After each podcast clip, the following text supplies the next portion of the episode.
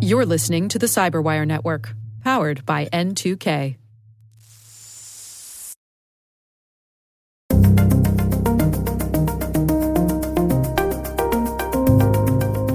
now news and information is coming at us from all different kinds of uh, directions and, and it's very important for people to to realize what to believe and what not you know uh, what information to, to trust uh, and perhaps uh, what information needs to be checked and verified Hello, everyone, and welcome to the CyberWire's Hacking Humans podcast, where each week we look behind the social engineering scams, the phishing schemes, and criminal exploits that are making headlines and taking a heavy toll on organizations around the world. I'm Dave Bittner, and joining me is Joe Carrigan from Harbor Labs and the Johns Hopkins University Information Security Institute. Hello, Joe. Hi, Dave. We got some good stories to share this week, and later in the show, Kaspars Ruklis. He is the program manager for media literacy at IREX on the Very Verified Media Literacy Program.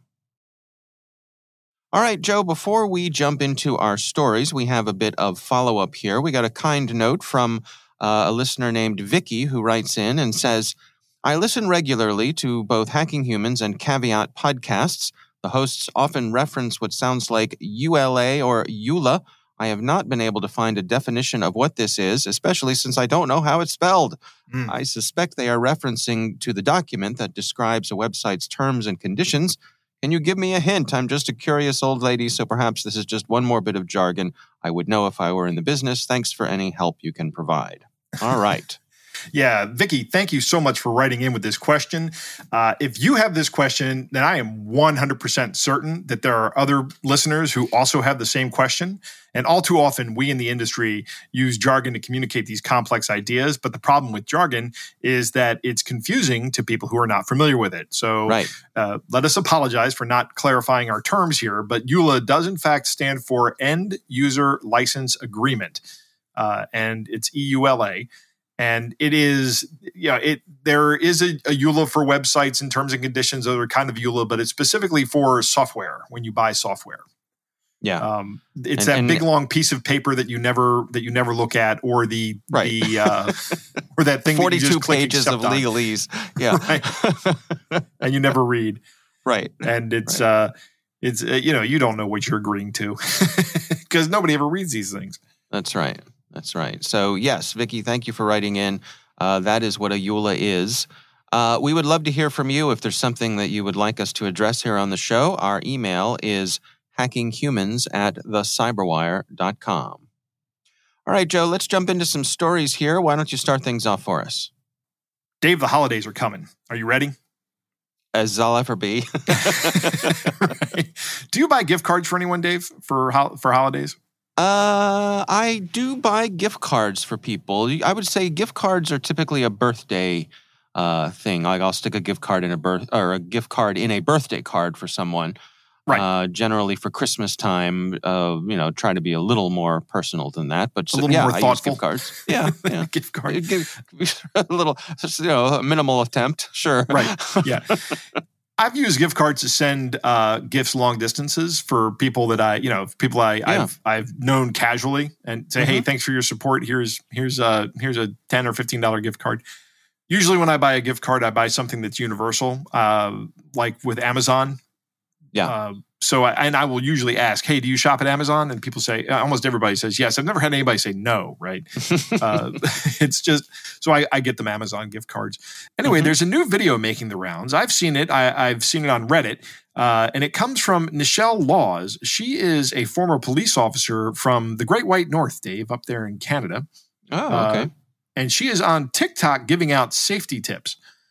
Oh, the irony uh, being on TikTok giving out yeah. safety tips. Uh, but um, nevertheless, she is doing a public service and a public good. And she has uh, recently learned about a scam that works with gift cards. So here's what happens let's say there's a bad guy, his name is Joe. Mm-hmm. And he has uh, a gift card for some uh, he goes out and gets a gift card uh, for some service that he uses. This guy named Joe. You know, you can't okay. trust guys named Joe, right? No. Uh, so he goes out and gets a gift card. Maybe he loads it up with like twenty bucks and opens it up on whatever platform it is that the gift card is associated with. Uh, then he takes a copy of the barcode and goes back to the store and just takes a bunch of other gift cards off the shelf. Hmm. Goes back home, prints out copies of the gift cards on sticky uh, of the on of the barcode rather on sticky labels and pastes them over top of the gift card on the uh, that they just taken from the from the uh, from the merchant from the store. Then takes them back to the store and distributes them around the kiosk for uh, the next person to come and buy. Hmm. Right. So when somebody buys a gift card, they they grab the next gift card that this guy Joe put on the uh, put on the gift card kiosk. They walk up to the cashier, and the cashier scans the barcode, says, "Yep, this is one of our gift cards," and uh, the person gives them said, "I want to make this a twenty dollar gift card." The person gives them twenty dollars or pays twenty dollars with a credit card, and then the uh, the person leaves thinking they have a twenty dollar gift card they're going to give to somebody. Uh, but what they've just done is they've given Joe twenty dollars on, let's say, his his Steam account, right? Oh. So, isn't that interesting? Uh, what happened with with Nichelle uh, Nichelle Laus when she went up to the cash, cashier? She handed the cashier the the uh, the gift card, and the cashier said, "Oh, this one's a fake one," and peeled back the label and Huh. said, "You have to go get a different one," because the cashier was aware of this scam. Now, I got to tell you, Dave, I'm surprised this even works. Me too. Yeah, So just so I understand here what what's going on. So the Right. bad guy buys a gift card, puts some money on it, right, takes it home. Yep. Then the bad guy goes back to the store, steals a bunch of gift cards, but they have But no it's not- money on them. yeah. It's not even stealing. You can just walk in and take any of the gift cards you want, no problem. Really? Yeah, I, mean, I they're, didn't know not. that. They don't have any value until Yeah. you put until you put money on them. Hmm. Okay. I never really That's why- thought about that. Yeah, that's why they're all stacked up there. And I mean, they're really easy to get out of the store with because they're you know they're just they're worthless essentially. Yeah. So takes a bunch of gift cards home and then as you say makes up stickers with the barcode of the gift card that they had put some money on. Right. puts those stickers on the new gift cards, take those back to the store, puts them on the shelf. So now someone buys that gift card, puts money on it, but the money is actually being, because of the barcode, the money is being put on the gift card of the scammer. That's correct. Huh. That's interesting. Because I what I what I was wondering was most gift cards have a thing that you have to scrape off that has some kind of code on it. Yep, that Right, that remains but- intact. But this circumvents that because the money is being put on by the cashier, who presumably is a trusted person in the chain of custody of the gift card. Correct. Right. Right. What, what's happening is that gift card that you're that you're buying uh, with its little scratch off code and its barcode are being carried out of the store worthless because Mm-hmm. you haven't actually scanned that gift card. You've scanned the scammer's gift card. Mhm. And I hate having to say scanned the scammer's gift card because it's right. Say that ten times fast. Yeah, it can sound confusing, but that's what Yeah. happens. Uh, now, it seems to me, Dave, that again, this is a, uh, a flaw in the, in the design of the gift card point of sale system. Mhm. Uh, that when you know you, you have these gift cards and you can put more money on them. I you know I've seen that with my wife. She has a Starbucks card and she continually uh, recharges her Starbucks card right. at at, at with uh, with the app. She puts money on it with the app. But why can you do that at a point of sale? And maybe maybe I'm misunderstanding the the design of the system here or the intent of the system. But I think this is something that the people who designed this system didn't envision. And in fact, I'm actually kind of surprised. How long have we had gift card kiosks in stores? hmm For a very long time, right? Yeah. And sure. just now this scam is starting to come to light. So I think the scammers kind of missed this one until now as well. Hmm. yeah. I'm trying to think of a workaround or, or a, a, a- a mitigation for it, and and I Uh, I check for a suppose you could- Well, you I mean, could charge up the card initially at the at the uh, you know at the the merchants, but then Right. maybe if you want to add money, you need to ha- have that code with the scratch off. Right. Right. That would be the that would be the way to do it. You can't just add money with the barcode. Right. Right. the merchants can add money just with the barcode. They can they could initially activate the card, but then couldn't add more without the bar without the uh, the extra code. That might Yeah. slow it down. You want to see some wild speculation here? Sure. Um, I'm going to speculate on the design of the system. Now, I don't have any idea how this system actually works, but I'm going to but bet that's never stopped you before, Joe. it never has. And, it, and, and the funny thing about this is, usually when I do this, I'm pretty close to right, which is which, Which is- just reinforces the system. right, exactly. but I here's how I'll bet this works: that the Yeah. moment that gift card is printed, it's activated, and uh, it's in the system and just waiting for someone to put money on it. And it's it's as soon as you scan it at the point of sale system, there's a there's software in the point of sale system that goes, okay, I'm just going to add money to this gift card, uh, this ID. And it's going to uh, put that money in there. And I'll bet that there is a vendor that provides this service to all of these different merchants and the Mhm. vendor puts that that kiosk in the store and works with the store and then just the vendor goes out to places like amazon or to uh, uh, outback steakhouse or southwest i don't know how i'd feel if somebody got me a southwest gift card dave I guess I guess it depends on if they lived close to you or far away, right? right yeah, Because- they- that's that's a very good point yeah. If my mom and dad got me one they'd be like "Eh, get, get out of here right. right. Go Why don't you go on a trip? yes go somewhere else. right. anyway the, Right. then these uh so that there's a there's a uh, a company out there that that does this and they have one standard uh for the gift cards. Uh, Mhm. one and that's why the barcodes are all uh all very similar and it works Yeah. with a it works with the particular point of sale system. That's that's my speculation and that's why this scam works. And I think the flawed assumption in this system is that scammers aren't going to be adding money to existing gift cards, right. Right? That's- And- that is the flawed assumption yeah. And it, it- to be to be honest, it's this is a really difficult attack to conceive of. So I don't know that there's a a way they could have prevented this from happening. So I, I hate to to be the guy that shows up and goes, "You should have seen the you know Captain Hindsight." you know? um, but uh, you know there there should be a mitigation that come that is forthcoming on this. hmm And when the person, when the, the innocent person buys the gift card, Right. um, They walk out with with something that's worthless and hand it to somebody Right, who well- then can't use it. well, they can't use it because the scratch off number doesn't match the barcode either. Right. So they Exactly. can't The even spend on number- it. Right.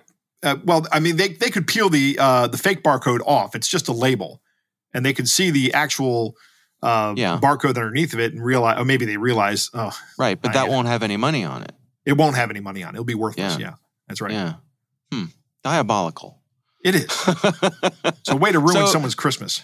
so the lesson here, I suppose, is just like you go and you you jiggle the thing that's that uh, scans your card uh, at an Right. ATM or a point of sale thing. You got to check to make sure that uh, there isn't some sticker over the barcode on that Yeah. gift card you're buying. Those barcodes are printed directly on the cards. So, if Mhm. there's something obstructing that barcode, don't buy the card. Get a different Mhm. card. Dig through the pile till you find Yep. one. And, That's right. Uh, maybe hand And- in the one. Yeah, throw. Yeah, hand it, hand it in to throw it away. Yeah. Boy, that's interesting. All right. Well, we will have a link to that story uh, in the show notes. Uh, very interesting stuff. We'll put a link in the show notes to the interview that Nichelle did with CBS, so you can see how this works. It's it, it's worth you know it's a short video. It's worth a watch. Yeah.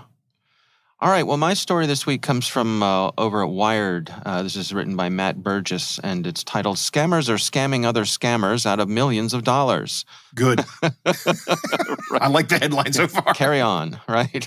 uh, but uh, so I suppose there's no surprise that there is no honor among thieves. Right. Uh, but the scammers are scamming each other out of money. And uh, on the underground forums that these scammers use, they quite often have areas of the forums where these bad folks can hash these things out. They can complain about each other.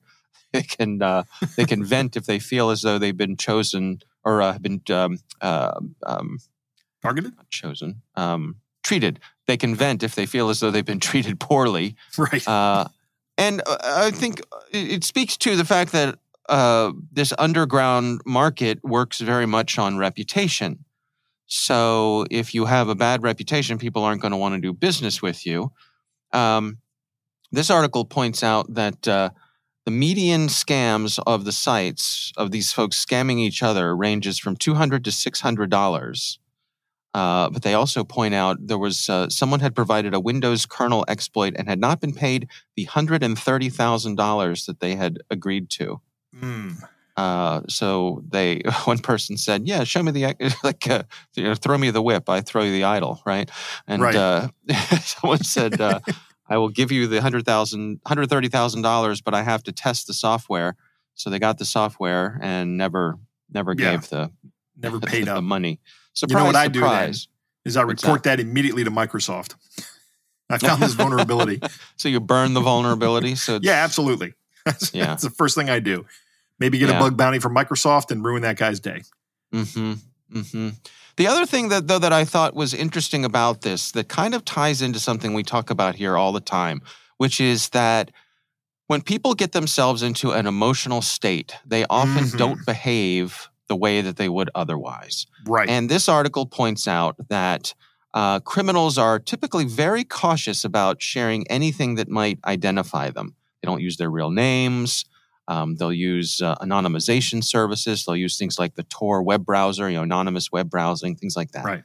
Um, and they're very good at that. But in this case, when they've been wronged, when they're angry about they that often goes out the window and they start Yeah. they'll post screen captures and when the screen captures will include things like their IP addresses, things like usernames, email addresses, victims' names, the type of software they're using, all, all kinds of things to to because they are interested in proving their case right. and they feel as though they've been wronged and emotions are involved. Uh, they will include things that they otherwise wouldn't include, and this is a real boon for law enforcement. I was just then- about to say that, Dave. Yeah, This is a real feel good story, man. this, I, I have nothing but warm feelings when I listen to this. yeah. it's great. Yeah, so they their um, you know their defenses go down, and they will share things that they wouldn't otherwise share, just in the service of trying to be made whole by the either the forum itself or whoever it is that they feel wronged them, uh, and in doing so, they make themselves more vulnerable.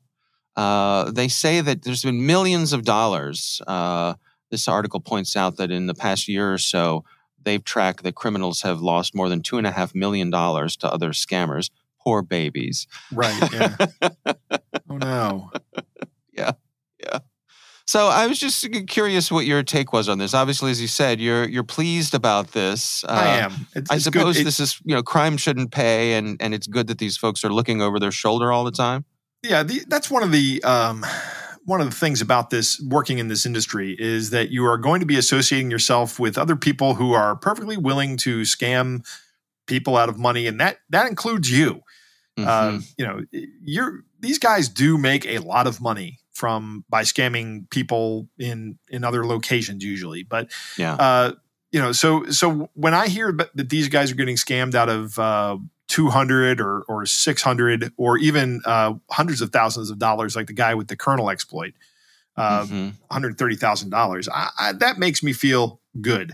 Um, you know, I, I don't think you should be selling kernel exploits uh, to the highest bidder. I think that you should be reporting those to the manufacturer. That's the right thing to do Mhm. uh, you know get some get some notoriety for yourself some some street cred uh, well, maybe and- some bug bounty money too. and maybe some bug bounty money exactly uh, to but do the right thing that's what that's what you should be doing anyway but Mhm. you know it's going to fall on the deaf ears of scammers i think uh, you know they're not interested in doing the right thing they're interested in getting the easy money uh, so when when they have their money taken from them uh, i think well that's i get this little uh, satisfied feeling inside of me Little but- tickle up your spine. yeah but the really great icing on the cake is that the when that they they start having their emotions taken taking control and that's exactly what these guys do to other people so Mhm.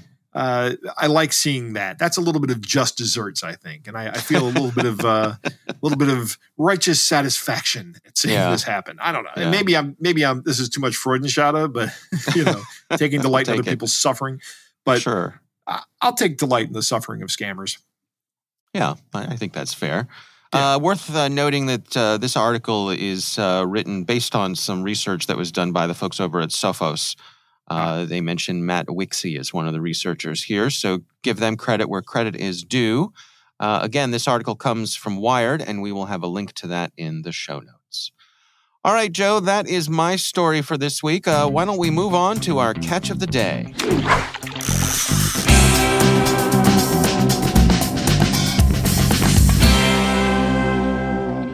Dave, our catch of the day is so bad. Okay. Come on, Dave. How bad is it? Thank you. it's so bad that when our executive producer Jen forwarded it to us, uh, Gmail put a warning on it. this message seems dangerous. Similar messages were used to steal people's personal identification. Avoid clicking links, downloading attachments, or replying with personal information, which is uh-huh. great. Thank you, thank you, Gmail, for for yeah. doing that. Uh, it comes from Connor, who writes, Hey guys, I discovered you guys through Grumpy Old Geeks. Love the show. I haven't received one of these emails before. I was starting to feel left out. I got a kick out of it and hope you will as well. Keep up the great work. So, Dave, it's one of those, uh, one of those, uh, you know, sextortion emails, but it's, oh, it's pretty okay. good. I love the All English right. in it. Goes like this. Greetings. The following is your last notice. I broke into your operating system using the wireless network modem you were connected to. Some time back, I got into the systems that you were previously used to get online. All of the information from your own gadgets and devices was automatically copied to my web servers.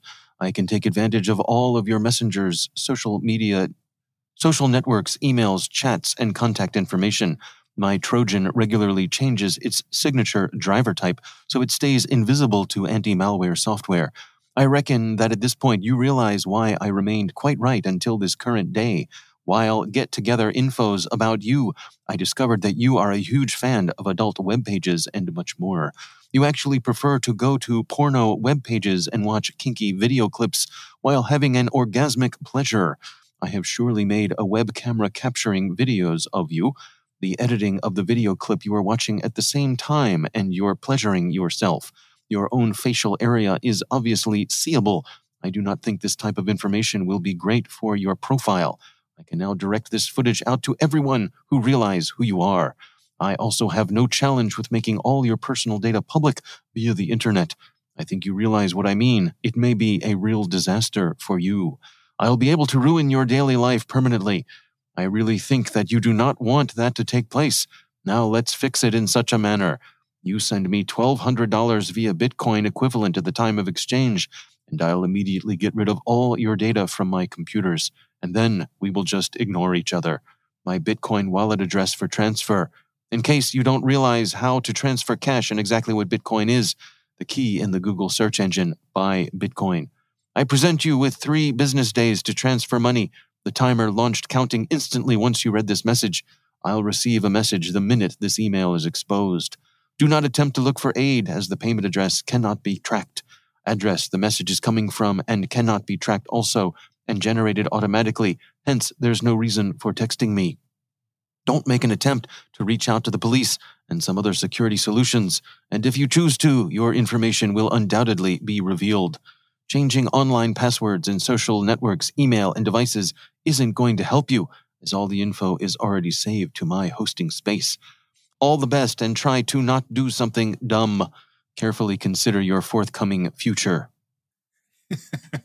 well, a lot of uh, isolation here. Um, yeah, it's it's you know a lot of don't try to don't try to talk to anybody, don't try to call law enforcement, don't try to do anything. This is always a scam. Uh, it, it's it's just people who fire up these Bitcoin addresses and uh, and then send out emails. Now I have good news. That email or not email, that Bitcoin address does exist, but it hasn't received any money. Uh, I don't know if this uh, this particular scammer sent out uh, a bunch of emails with this one Bitcoin address, or just mm. Connor received this one with this Bitcoin address. I don't know. Mm-hmm. Uh, so very interesting. It's it's a typical sexploitation scam. Right. Uh, you know, we've we've seen these before. We've seen uh, much more horrific examples of this, but it's uh, it's it, when you get these emails, just delete them, move on. They don't have yeah. anything. And even if yeah. they have a password for like one of your sites, that's just coming from a, an old password breach or some old password database. So they may try to convince you that they have the the right uh, the right information that they that they actually have done this. Uh, the truth of the matter is that they can script the authoring and sending of these emails remarkably quickly. So mm. it, just it's just pulling pulling the data from from a database and then inserting it in to a text field and then sending it on its way. There's yeah, no, I'll nobody note giving also, you personal uh, attention. I'll note also that I think one of the things that makes these effective is that this is a topic that people hesitate to discuss with their loved ones. So yes, absolutely. You know, it makes you scared that uh, what if, on the very, very slight chance that this might be legitimate, I don't necessarily like the pathway that this could go down with my right. friends and family. I don't want to talk about this. So right. that's what they're relying on. Um, so I think for those of us who are trying to protect our loved ones, you need to be preemptive about this. You go to your relatives. I'm thinking of, you know, elderly parents, people like that, and say, listen, this is a type of scam. If this type of scam happens to you, know that you can talk to me about it and I, there will be no judgment, right? I, there's no reason to be embarrassed about someone trying to scam you, no Right. matter what the, the subject matter is. All right. Well, our thanks to Connor for sending that in. And again, we would love to hear from you. Our email address is hackinghumans at thecyberwire.com.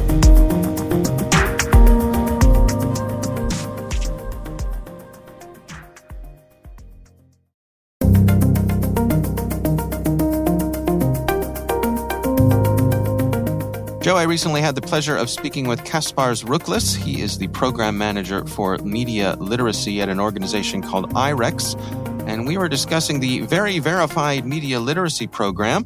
Here's my conversation with Kaspars Ruklis.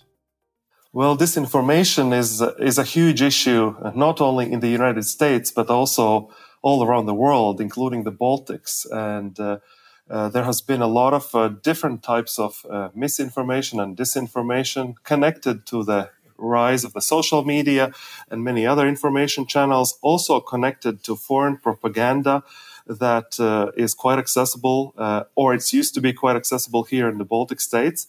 And so there's there's a big need for the society to learn tricks and tips, you know, how to better navigate the information environments as complicated as they are today. It's not as simple as it used to be even 10, 15 years ago when there were, you know, major news sources, uh, you know, the television uh, channels and, and also a limited number of television channels, perhaps, uh, newspapers and radio. Uh, now news and information is coming at us from all different kinds of uh, directions and and it's very important for people to to realize what to believe and what not you know uh, what information to to trust uh, and perhaps uh, what information needs to be checked and verified. So i, I think uh, yeah that's that's where the need comes from. Can you give us some insights as to what are some of the specific things that people deal with there when it comes to disinformation? I mean, I think we have an idea, those of us uh, here in the United States, of the types of things we deal with, but I suspect there are some differences in, in your part of the world. Yes, there are many things that are probably quite similar, and especially, you know, the things that, uh, you know, happened around the global pandemic. There were a lot of people around here that were also very skeptical about the virus, just like in the United States and many other places around the world. But then perhaps what is uh, slightly different for us, we are actually living, having uh, a joint border with the aggressor, with, uh, with Russia at the moment. And the Russian government uh, has been um, disseminating propaganda messages for many years and uh, and you know being direct neighbors we have been directly affected by by that disinformation a large portion of people in the baltics uh, also uh, understand and speak uh, the russian language even though of course we also speak our own latvian lithuanian and uh, estonian languages. But still this language is historically uh, spoken and understood here. So it's been uh, you know quite easy for for for the propaganda experts from Moscow to target us. And, and, and perhaps uh, uh, spread the messages that are not always true, that are quite manipulative, and that are, you know, not really, uh, you know, helping us, us in any way, that are trying to damage us. Uh, they have tried different campaigns uh, portraying the Baltics as failed states. They have been, uh, in part, successful with those messages. Uh, so perhaps that's one one one really big uh, big difference. And as we all have seen uh, since February 24th, unfortunately, this uh, threat is not only in the information environment, but if you look at what is happening in Ukraine and how Russia has been aggressive uh, uh, against uh, Ukraine and in the territory of Ukraine, then sometimes these threats uh, can really translate into something much more tangible and and bigger.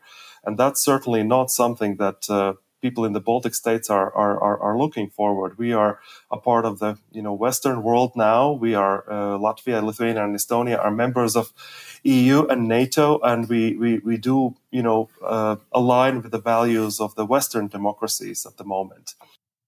Well, let's talk about the very verified media literacy program. What exactly are you doing here? What are the things that you've put in place? You know, this is a program that is based on skills. Uh, we are trying to ensure that uh, people of the Baltic states can better engage critically with information. There's a lot of different types of information that people are bombarded with uh, these days, you know, coming from social media, coming from all different kinds of, of, of, channels. And very often, if you are not an expert on the communication or, or information world, it is very hard to distinguish, you know, what things uh, to believe and what not. And uh, so it's important that people actually you know take a breath uh, take uh, a step back and maybe uh, sometimes uh, ask questions about uh, the information that they receive and uh, try to verify it try to you know question it and uh, uh, you know before making any any any actions or, or, or any any any big decisions. You know in the first place i think it's important uh, uh, that you know before making political decisions you know now actually this weekend latvia will have a parliamentary uh, elections.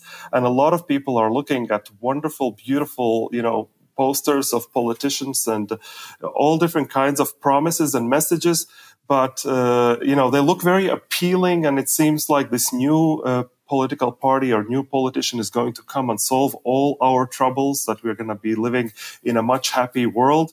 But what people sometimes do not realize is that they they actually need to look at it a little more uh, carefully uh, with some scrutiny, and uh, and there are ways how information uh, can be can be checked and verified. You know, by looking at the records, by even sometimes uh, uh, even such a simple thing as a Google search can help find out what you know these people stand for and what they are all about. also, of course, in the in other areas of life, for example economically very often you know especially during a pandemic, people started using a lot of online shops to buy things and uh, you know basically spend a lot of time uh, online. And very often i think all of us have had an experience where we order something and then it turns out to be totally not what we wanted to actually order. Uh, and uh, sometimes uh, when we are being a little more critical we can you know check and figure out you know what do other people say about this uh, this product that we purchased. And we can still you know be a little bit smarter about how we make these economic decisions and also in other areas like we work with, a lot with young people and young audiences. Very often uh, they choose their next uh, university to go to. Here in latvia there was a university that actually organized like a big uh, party uh, during the you know late hours. And students who attended the party and chose a study program got the uh, you know 50% discount for for studies is that really how people want to you know make a decision about their future without really uh, much mm, trying to investigate what exactly are they going to be studying what is the quality of this study program and so on and so forth. So there are so many different areas why why uh, you know uh, this course can help people to navigate the information environment a little bit better and uh, you know in, in their interests. Yeah, is it accurate to say that it's not so much that you're trying to tell people, you know, some, something is true or something is disinformation, but you're really providing them with tools to better be able to evaluate on their own. Yes, exactly. I think it's very important uh, not to, you know, be uh, lecturing from a supreme uh, position because, uh, especially people that are, you know, that have their mind set on certain things, it's very hard for uh, to convince them with a lecture about how things should be done in a normative way. Of course, uh, it's it's probably not a good idea. So our approach is actually uh, much more gentle, so to speak. We try to equip people with uh, different tools. We we tell them how to, for example, uh, you know, fact check stories, fact check photos or fake videos. We we point out uh, things that should be uh, kept in mind when when you read uh, a sensational headline, for example. And uh, you know, we don't tell them what to read and what to consume, uh, but how to do it. You know, in a more sensible way that actually benefits perhaps them uh, later on. And how are you reaching people? How, how do how do you engage with them? Well, media literacy in the Baltics uh, program has uh, a number of components, but uh, one of our main components is we actually work with universities. So we actually uh, have a, um, a, cooperation with uh, 13 university partners in Latvia, Estonia, and Lithuania. So we we we uh, help university faculties to develop. specifically designed study courses that we called Jedi in English, meaning journalism in the era of disinformation, trying to uh, explain some of the things that are important for the future communication professionals to avoid disinformation because we have had cases uh, in the Baltics where journalists have been tricked with uh, deep fakes or cheap fakes, uh, where somebody dresses up as someone else and uh, and gives an interview, and then that gets broadcast on the national television, and uh, after a day or two, it turns out that that was an imposter giving the interview, and it's actually not true. So it's very very important for people that are working in, in, in, media, also for teachers to be uh, uh, knowledgeable about different ways to spot and fight disinformation. And we call that media literacy in one term, but it includes a lot of different things. And where do you hope the program goes as you expand and are exposed to more people? Well, we are working with uh, uh, a lot of different uh, different audiences. We work with uh, future journalists and uh, future uh, education professionals. We are also targeting teachers that are uh, already uh, working in the schools because national curricula is is requiring them that they integrate uh, media literacy skills into all study subjects uh, horizontally.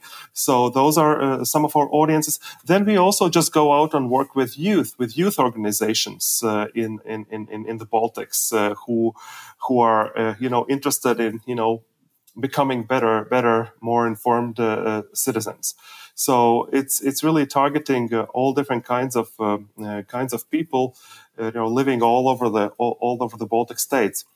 Uh, also, what is important for us, given uh, our specific, is that we work with uh, Russian-speaking uh, uh, population, especially with Russian-speaking youth. We do have some regions, especially in Estonia and in Latvia, where uh, we have a, a, large proportion of, of, of, Russian speakers, or and sometimes they speak also the Latvian or Estonian language, depending on which country, of course, but sometimes uh, not as well. And uh, and and and the risk is that they are facing this uh, information coming from uh, uh, channels uh, from Moscow is, is, is much much higher. So we do pay pay attention to make sure that also also this Russian speaking population is is is well integrated and and also well equipped with with tools to recognize different manipulation that you know may not be good for them. And how do you measure success? How do you know that your efforts here are really making a difference? We do have a very uh, rigorous uh, monitoring and evaluation program that we use. Uh, we, we do ask a lot of questions uh, throughout our trainings and also uh, on, on the online uh, course that we have just launched called Very Verified.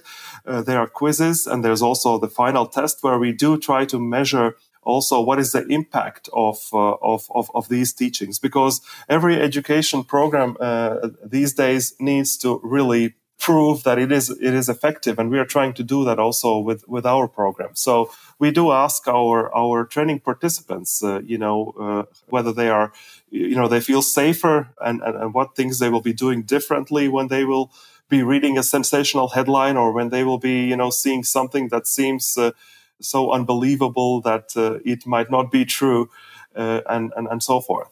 Uh, so yeah we, we do look at, at, at the results well, congratulations on your efforts. I mean, I, I, think it's certainly a worthwhile program.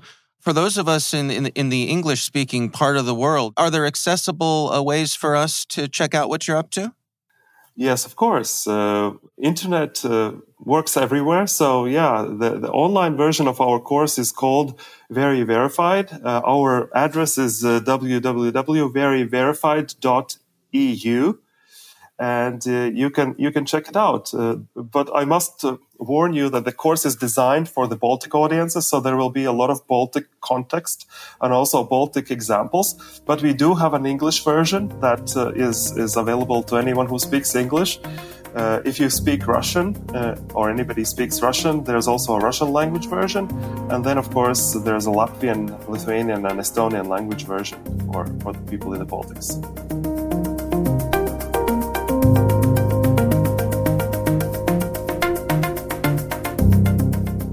What do you think?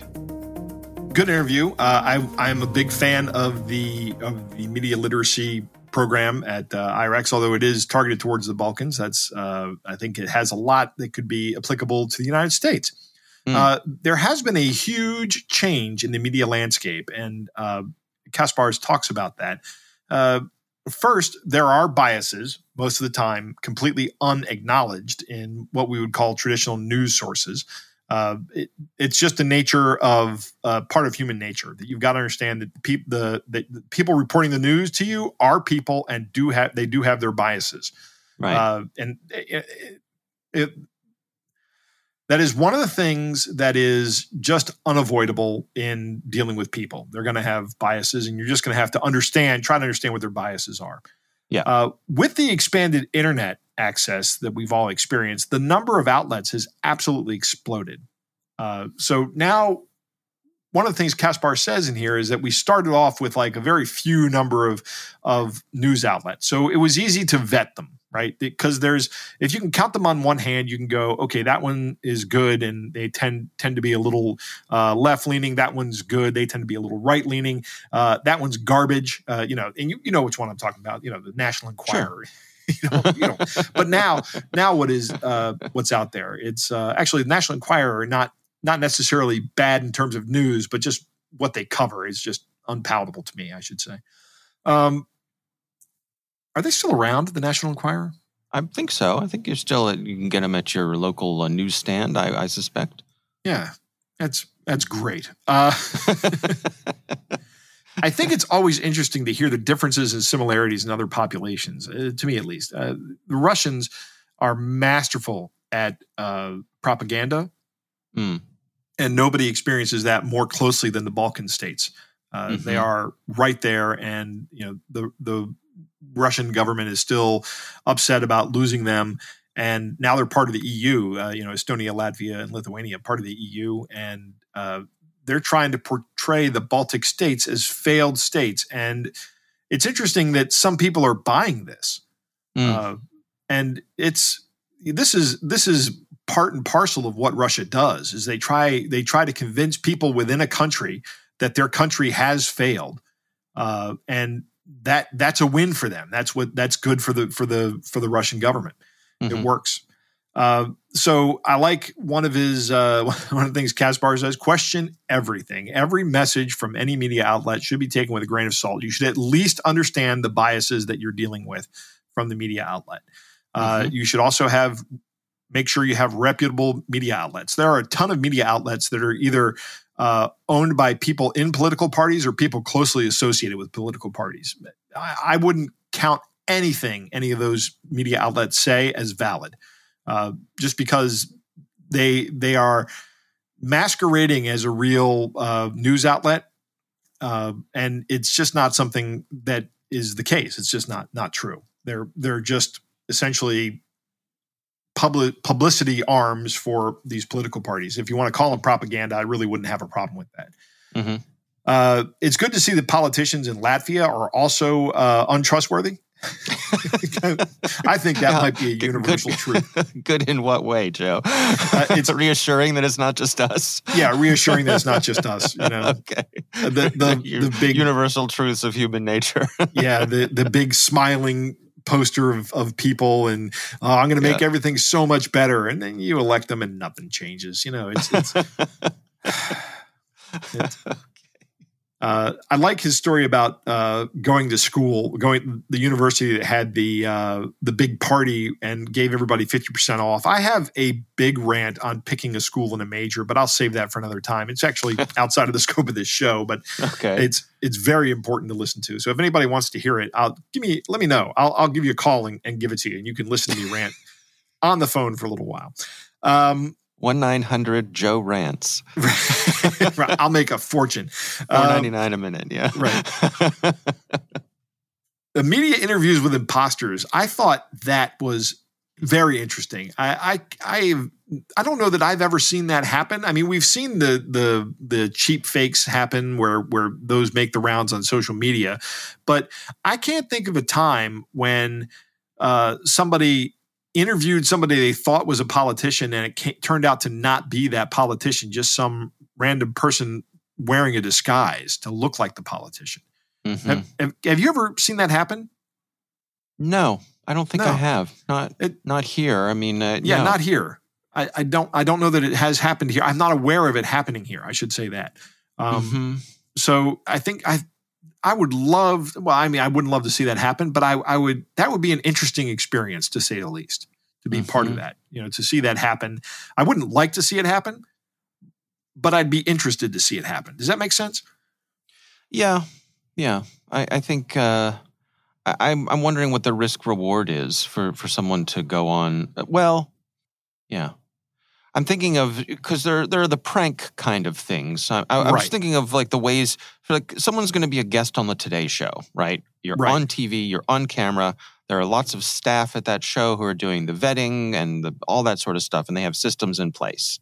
And that's one thing. And then I'm thinking about um, you know people from the Howard Stern show calling and saying "Baba Booey."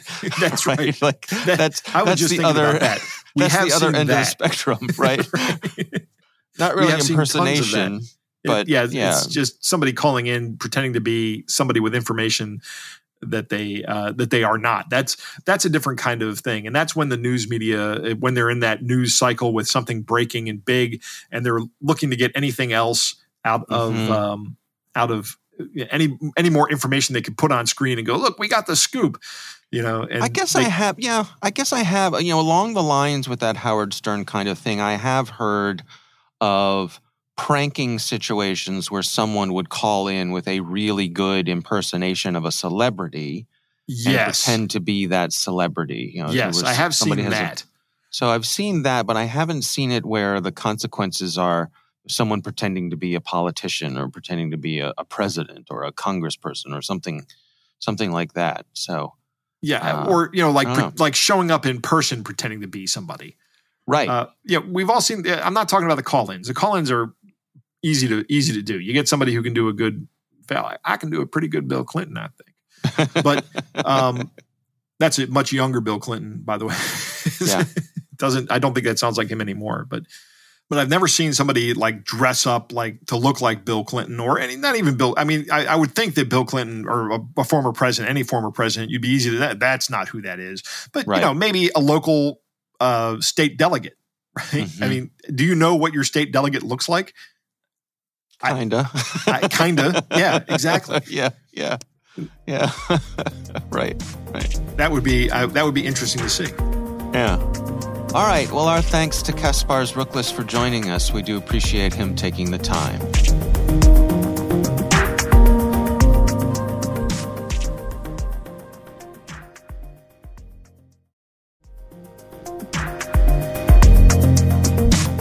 That is our show. We want to thank all of you for listening. Our thanks to Harbor Labs and the Johns Hopkins University Information Security Institute for their participation. Learn more at harborlabs.com and isi.jhu.edu. The Hacking Humans podcast is proudly produced in Maryland at the startup studios of Data Tribe, where they're co building the next generation of cybersecurity teams and technologies. Our senior producer is Jennifer Eiben. Our executive editor is Peter Kilpe. I'm Dave Bittner. And I'm Joe Carrigan. Thanks for listening.